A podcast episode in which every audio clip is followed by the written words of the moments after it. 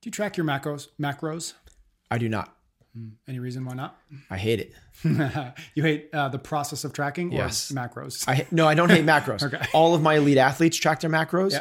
Um, like literally, I mean, they, they- if we're going out to if we're going to Whole Foods for lunch and we go to the salad bar, before they put it in that cardboard tray, they put it on a scale. They're like literally like they're weighing and measuring everything, and because they go out to eat, it doesn't change. Like they're my elite athletes do it for sure. We've had a lot of people in our gym have tremendous, tremendous results from tracking macros.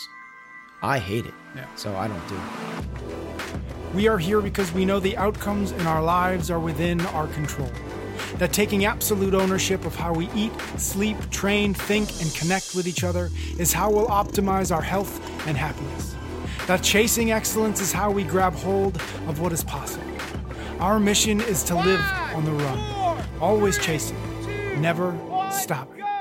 Hello, and welcome back to another episode of Chasing Excellence. How are you, Ben? I'm doing good. Thanks, Patrick. Today, we are going to do um, one of my favorite things, which is another two minute drill. Uh, for those folks who are new, welcome. Uh, two minute drill is when I collect a bunch of questions from listeners, um, sort through them, find some questions that I think would be fun and challenging for you to to answer within a within two minutes, which we um, we are very very serious about. Um, uh, Shot and clock. yes, a shot clock. Um, so that's what we're going to do today. Um, I think this is the tenth time we've done a two minute drill, which is cool. So the questions all uh, certainly fall within the gamut of things that we talk about, but beyond that, they are relatively random.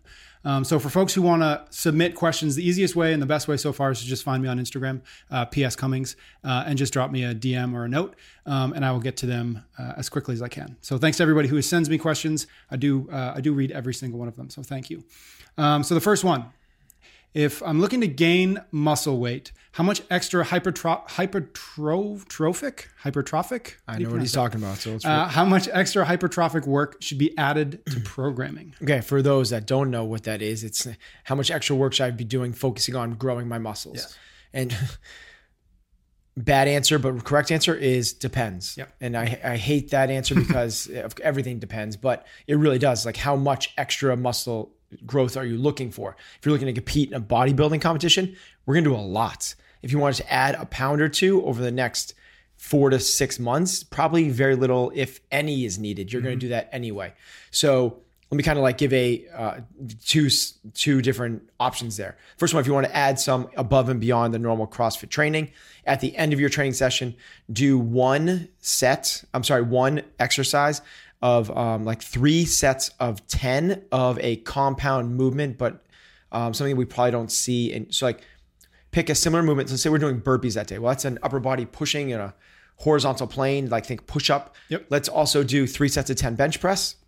And let's also pick an accessory um, movement to back that up more in isolation fashion. So let's also do uh, two or three sets of higher reps of 10 to 25 um, skull crushers, something like that. That would be like on the lower end. You're looking to add some extra muscle, cool. Let's do one compound movement in addition to the, the Metcon, and let's do uh, one or two extra accessory movements. And then from there, it swings to the higher end of the spectrum. If you're looking to actually do a bodybuilding competition, pare down the Metcon a little bit and then do two or three bench press, incline press, shoulder press, and then also two or three additional isolation movements. So you want to take what maybe as maybe in that former one, take a, a movement similar to what you've done in Yep. the Metcon and add to it by. And, and I guess the question is, don't do something different. Exactly. Just Just do the additional thing something. because what you're going to end up doing if you do something different is you're going to run into what's coming up tomorrow. Got it. Got it. Okay, next question. I recently had a family friend contact me uh, recently explaining that she quit collegiate swimming to focus on school. She wants to stay active and loves CrossFit, wants to take uh, her competitive drive in that direction. My concern is that she has a classic swimmer's upper cross. I don't actually know what that is. Uh, poor posture, etc. Um, as a friend, I want to I want her to join me in the gym uh, for higher level training in addition to class. But as a trainer, I want her to have her focus on fixing the upper cross and posture issue so that we don't create larger back and shoulder problems. Thoughts or suggestions? Okay. Um, upper cross syndrome is what other people would call like kyphosis. It's like just a, it's a really crappy posture. It. It's rounding of the shoulders, protruding head in front of the shoulders. Um, think of like the old man that can't lift anything above his head, or unfortunately now think of the the 22 year old kid who's been addicted to his phone and social media in his lap underneath his desk kind of that crouch position. It's it's a terrible position. So it's not. I mean, she, he's saying it's a classic swimmers thing. I don't think it's a classic swimmer thing. Um, you know, it can be from tight shoulders and overworked.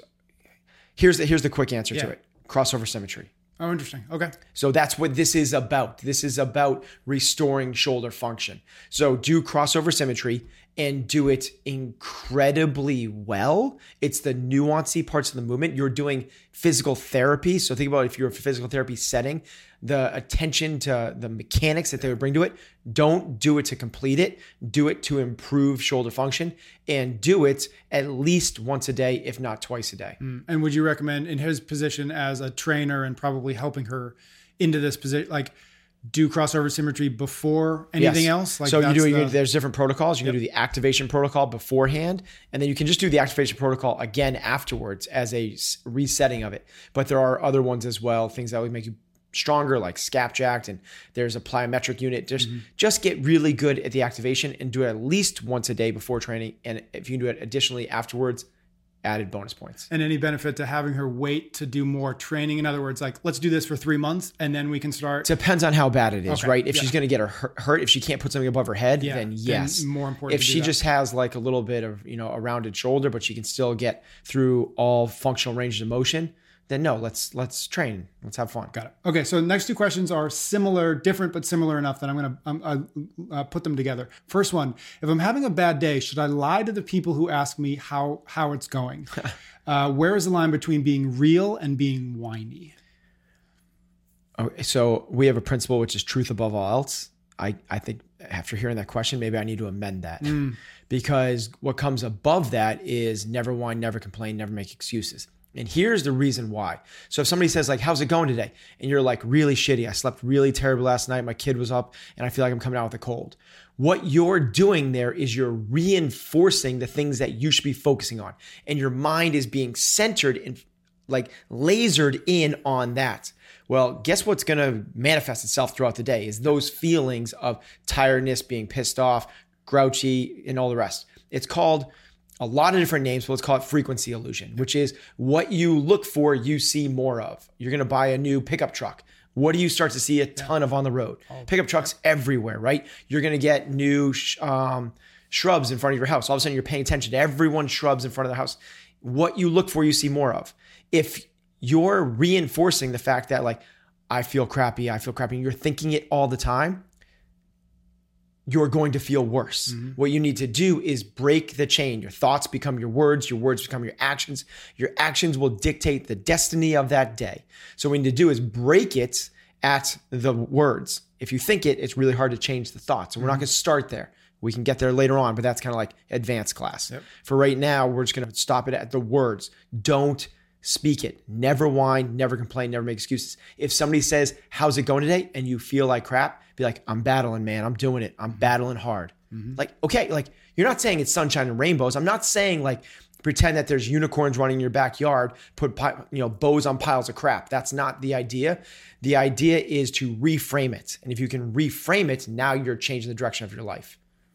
Next question. I'd love to hear more in your take of the difference between self or honest self assessment and self criticism. Is there a way to tell the difference? Yeah. Are you learning from it? Hmm. So if you are not learning from it, if you're if you're saying like, man, I really screwed up that presentation, and the next thoughts are like, I suck, right? That's criticism. And that's going to lead to a downward spiral that nobody wants to be in. And you're not, there's no benefit to that. If you go, man, I really screwed up that presentation.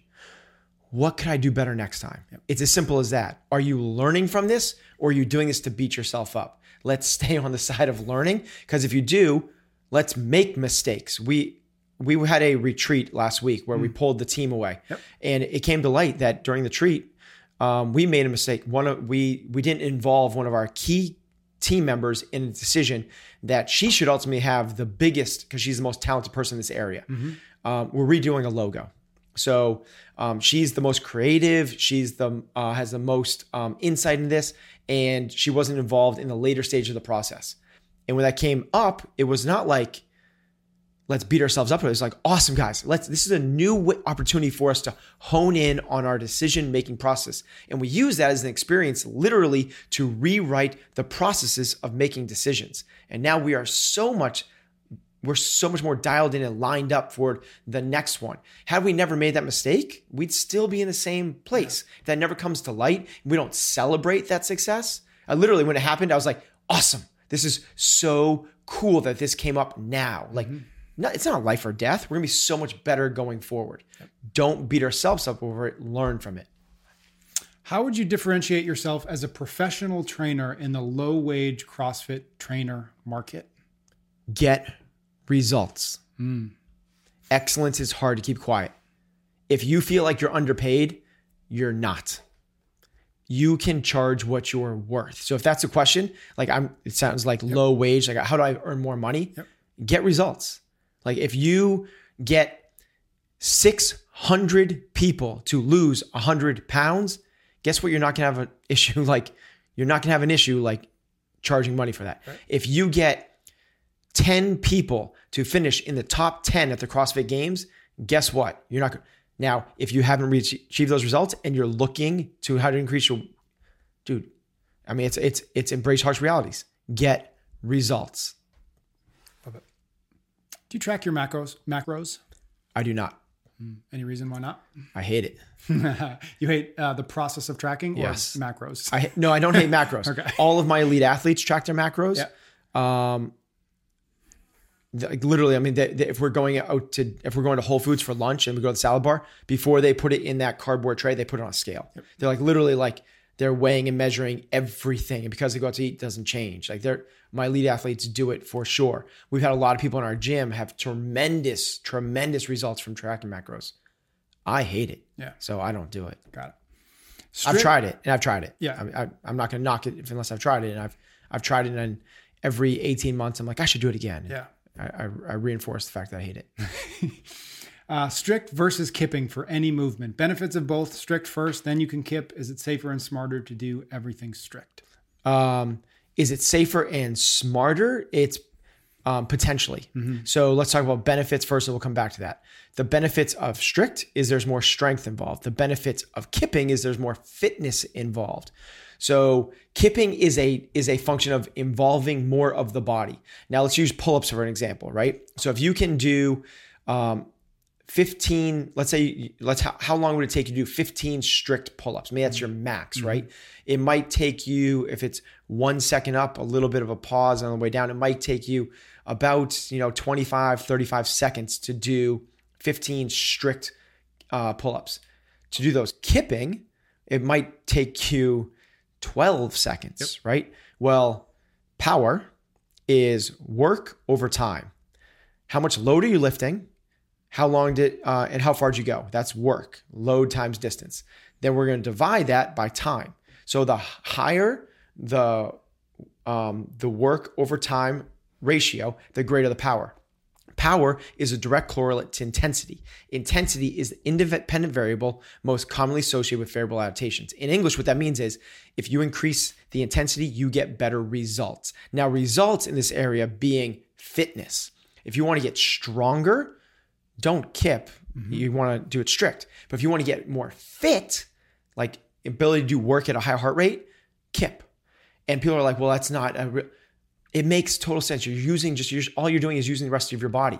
If in that case, what we should do is tell people that don't want to kip when you go out for your 400 meter runs, put your hands in your pocket. Hmm. Yep. That's strict running. You are running strict. We're just supposed to use your lower body when you run. Why would you use your arms? Because it makes it a total body movement. Why does it do that? Because you can increase your power. You can go faster. That's the reason we do that. Mm-hmm.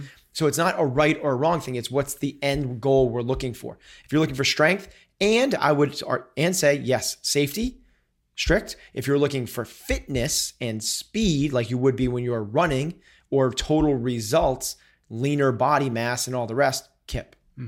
Would it come down to, um, I mean, is, is the ultimate answer like you should be doing both at the appropriate time? Or Yes, is there, so for sure, it feels right? like it feels like there's a hierarchy of, of Okay, so what should you do where, like, first and stuff like yeah, that? Yeah kind of. It just feels like once you learn to kip, like that's that nobody ever goes backwards from there. Oh no! And, oh, and I and disagree it- with that. Yeah, and I think that Yeah. yeah, I think that that's kind of my question is yeah.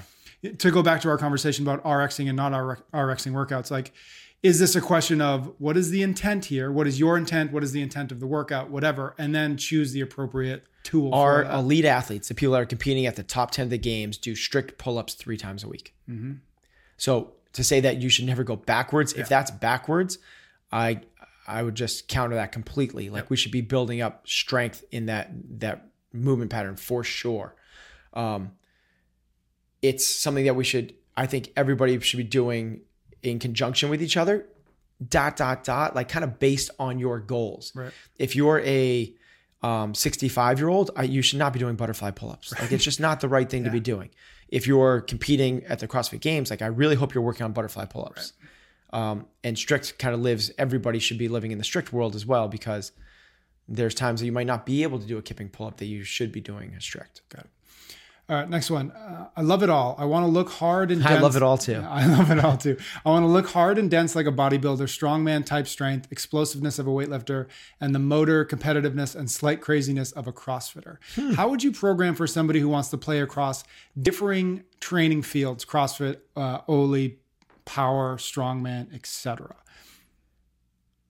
Okay, how would I program for that person? Yeah. Um, first, I would, I would, I would love that because basically like whatever I give them, they're psyched about it. Mm-hmm. Um, I would give them CrossFit with extra accessory work, playing in each of those things um, a couple days a week. So let's do um, max effort Mondays. So we're gonna do CrossFit workout. Let's jump into class and do the CrossFit workout, and then we're gonna do max effort Mondays like Westside guys, right? We're going to do super heavy squats and then some accessory work with either maybe some belt squats or safety bar, and then some uh, accessory conditioning stuff like pushing sleds or carrying stones. Mm-hmm. Like, cool. Yep. Okay. Tuesdays become like um, target Tuesdays where we're going to work on like true CrossFit style. We're going to pick a weakness. We're going to target your weakness. And maybe it's rowing or running or swimming or whatever it might be. and We're going to target that. Then Wednesday, we're gonna do work it Wednesdays. We're gonna do some interval training. We're gonna jump on a rower. We're gonna jump on a bike, or we're gonna go to the track and do those things. Thursdays, probably recovery. And Friday, we'll do um, non functional Fridays where we lift like a bodybuilder. And we're gonna do bench press and bicep curls and um, tricep push downs and leg extensions. Mm-hmm. And then Saturday becomes big sweat fest Saturday where we do a 60 minute Metcon. And I would just vary it every single day, but I would do it day to day like that. I would not do maybe yeah, this person like three months. Of. Yeah, I would not do that. Like that's what I think people um, want to do because, yeah, honestly, because I think it's um, easier. It doesn't hurt as much. Mm. it's not as hard. Yeah. Right it's easier to kind of live in this powerlifting world, get kind of good at it. Okay, now I'm bored. So now I'm going to do some Olympic lifting. Mm-hmm. I'm going to kind of get good at this. And now I'm bored. So now I'm going to do, uh, sign for a triathlon. I'm going to do some of this until I'm bored. And what you do is you create all these capacities at the fringes, never improving your fitness, mm-hmm. never improving the overall stuff that's going to help you live longer. Yes, compared to a couch potato, yes. Mm-hmm. But compared to the people that are dedicated to work capacity across broad time modal domains, no. I would do this on a weekly template base, not on a yearly base where I'm doing three months of this and three months of this and three months of this. Because what you find is you lift one side of the seesaw up so high, and by the time you work to bring the other one up, that one's come all the way back down. Right. And then we're going to work so hard again. And basically, you're just kind of like going back and forth instead of bringing capacity up across the board. Yeah. Next question. I wonder what role investing in aesthetics of the gym or building, not necessarily cleaning, I'm assuming that's a major priority, um, played in brand or plays in branding and how how much to invest in that part of the business versus all of the all of the other aspects of the day to day. Okay, so aesthetics like like facilities, what, like exactly, improving the facility. Exactly. Um, here's and what was the last part of the question? I, I was kind of thinking about uh, how much what, to invest in that as opposed to all of the other aspects of data. Okay, so where does it live in the in the priorities? High, um, and probably a lot higher than people think. Mm. Your facility is a direct representation and the only physical representation of how much you care. Yep. Everything else is by feel. This is the one that we're visual animals that they can look at and say, wow, these guys care. They bought three more rowers this month. Wow, these guys care. They built out another shower. Wow, these guys care. They painted all the walls this year. Wow, these guys care. They ripped up the stall mats and laid down rolled rubber. Wow, these guys care. They did um, new uh, new rig for us. Wow, these guys care. The barbells are always working. They're not sticky. Wow, these guys care. There's no dust bunnies or broken down cardboard boxes in the corner.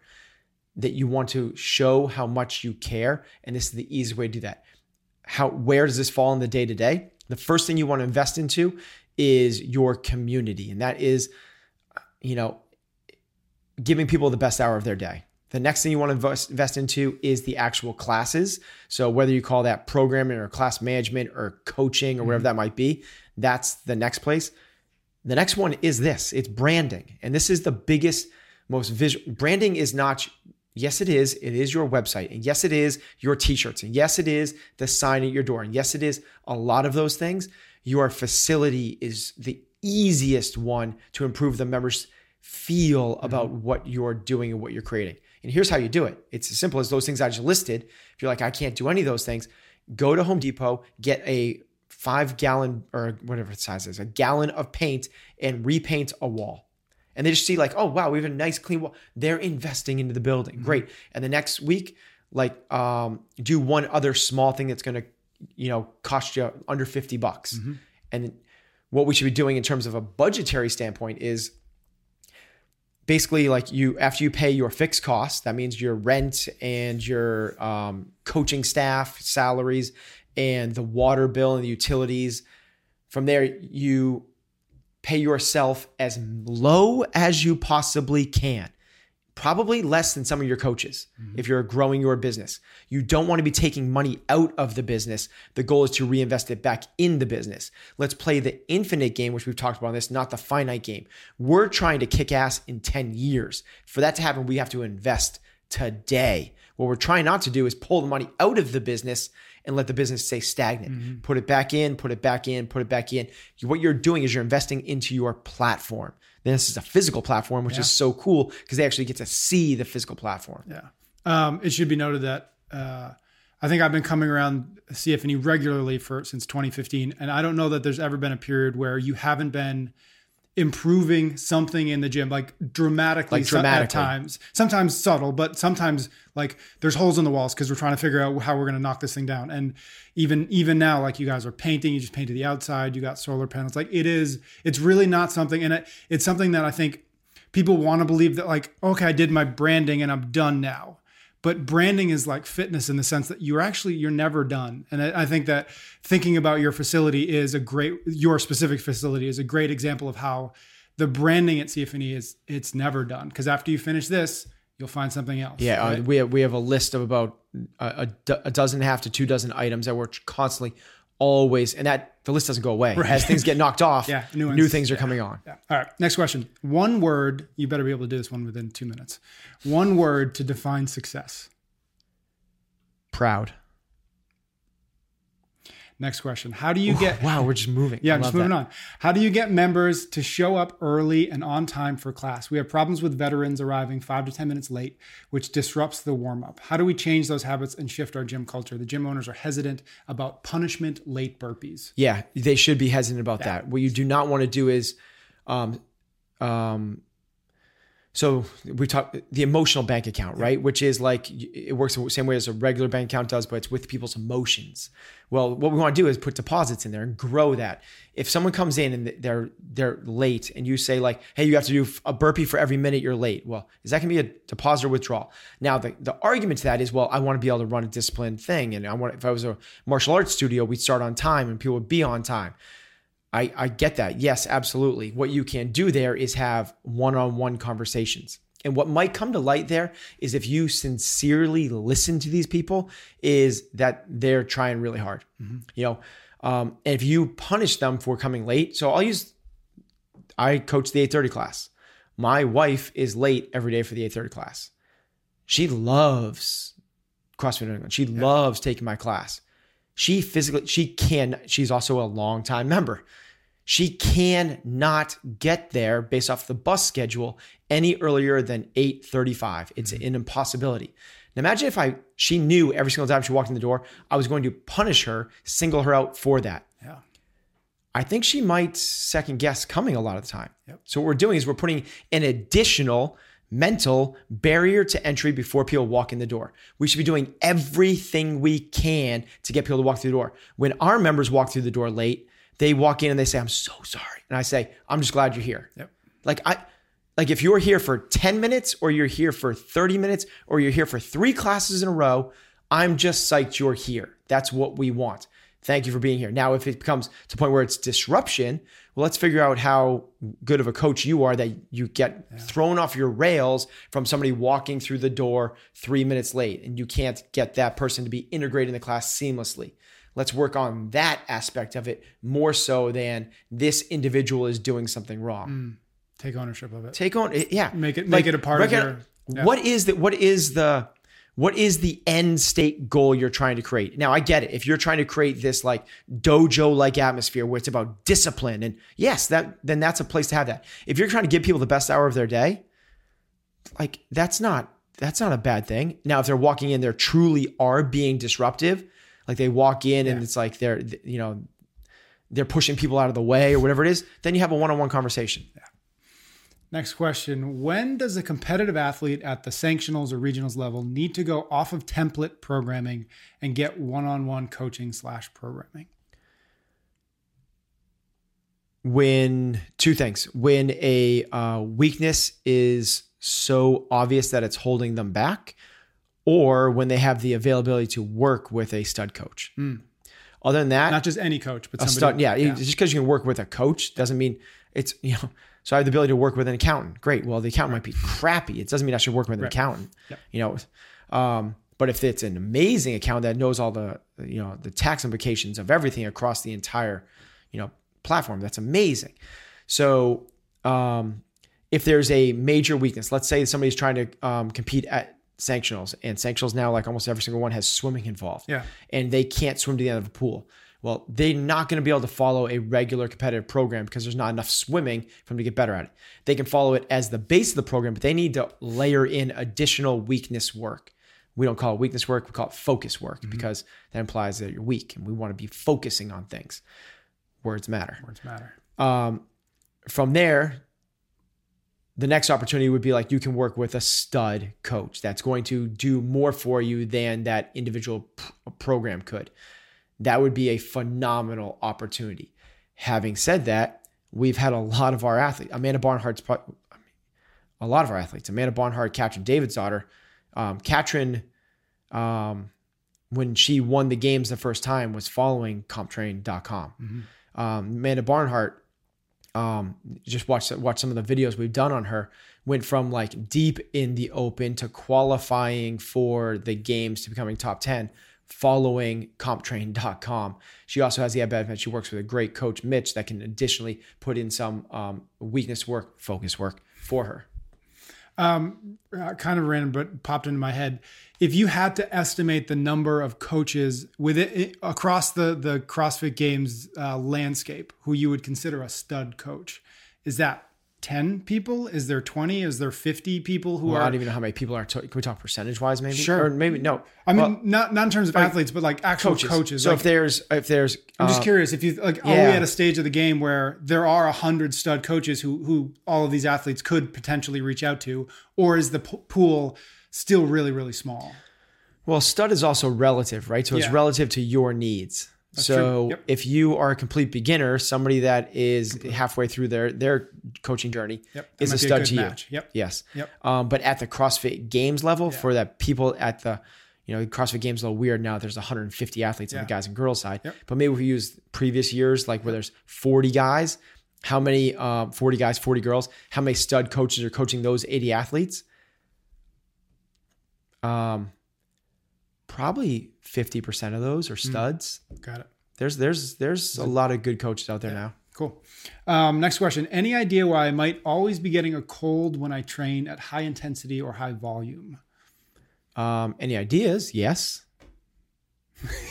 Any ideas? Is that the is that the question? The- What is the- it? They're asking if I have ideas. Yeah. Yes. Any idea why they might be getting Okay. sick? Got it. um, overtraining. So what you do when you're talking about in, um, intensity and volume, those are including with duration um, and frequency. Those are the factors that play for um, the overall stimulus of your training program. And they're probably the two biggest, right? Intensity and volume. When those go up, you get sick. Being sick is a indicator of overtraining. It's one of the the symptoms of it. What we need to do is either lower your intensity or volume, shocker, Yep. or keep it the same, but focus on the other five factors of mm. fitness. You can s- more increase, sleep. yeah, for sure. More sleep, better mindset, better nutrition, better, all those things. If you do those things, better recovery. You do those things, and you might be able to handle those volumes. But you can't burn the candle at all different ends of it. You know, you gotta, someone's gonna give. Got it. Last question I've got for today. How do you get people motivated and excited to sign up for the open? A lot of people find it hard to justify the 20 bucks to sign up, even though it's not that much compared to the benefits that come from it. There are also people at my gym who tell others not to sign up for the open. I was wondering, what can you tell naysayers or if there's anything to say at all? I would, um, so I've gone full circle, uh, not for us, 180 on this. So I guess it's half circle. Mm-hmm. Yep. That's weird. That's saying right. Full circle. Full circle right means you back- end up- yeah. Yeah. I'm not right back where I started. No. So I've gone 180 on this. Um, back in the day, we were a competitive CrossFit gym, and my thought process was if we were a running club, I would want all of our members to sign up for a 5K Yep. because there's so much to be learned from getting out of your comfort zone and so much to be gained by doing this as a community together. And we want to enter races and do this as a group together. So what we used to do is try to get every single one of our members to sign up for the open, and we did really good job. There was a couple of years we had about 98% uh, uh, participation. Yep. I have since turned a 180 on this. I do not encourage my members to sign up for the open. I'm not going to say I dissuade it, but um, if someone's on the fence, I would ask them what their goals are, and if it has nothing to do with competitive CrossFit, I would ask them. Um, I would I would push them not to sign up. I don't believe that most of our members should be competing in the sport. I think most of our members would benefit from um, being coached. And if someone is competing, this is what we've talked about before about the difference between tr- training, practice, training, and competition. When someone is in competition, I don't have the opportunity to be like, hey, let's let's not use the 95 pounds on the snatch today. Let's use, which I would do every other day Yep. because I can't because they're doing a competition and it's set for them. I can't say slow down, you're moving poorly because the goal is to move faster. Mm-hmm. I can't say we're not ready to try a ring muscle up. Like it's fair game. The go- like I can't play my role as a coach when they are trying to compete. Mm-hmm. I do a coach's role is in training and competition. And then for competitors, a coach can coach in competition. But most of these people are not there to compete. Mm-hmm. They're there to get better for the long haul. So we um, do not encourage our members to sign up for the open. That's all I've got for today. Thank you to everybody who sends me questions. Thank you, Ben. Thank you, See Patrick. everybody next week. You can get every episode of Chasing Excellence wherever you listen to your podcasts or on YouTube. Until next time, thank you for listening. Everyone knows therapy is great for solving problems, but getting therapy has its own problems too, like finding the right therapist, fitting into their schedule, and of course, the cost. Well, BetterHelp can solve those problems. It's totally online and built around your schedule. It's surprisingly affordable too. Connect with a credentialed therapist by phone, video, or online chat, all from the comfort of your home. Visit betterhelp.com to learn more and save 10% on your first month. That's BetterHelp H E L P.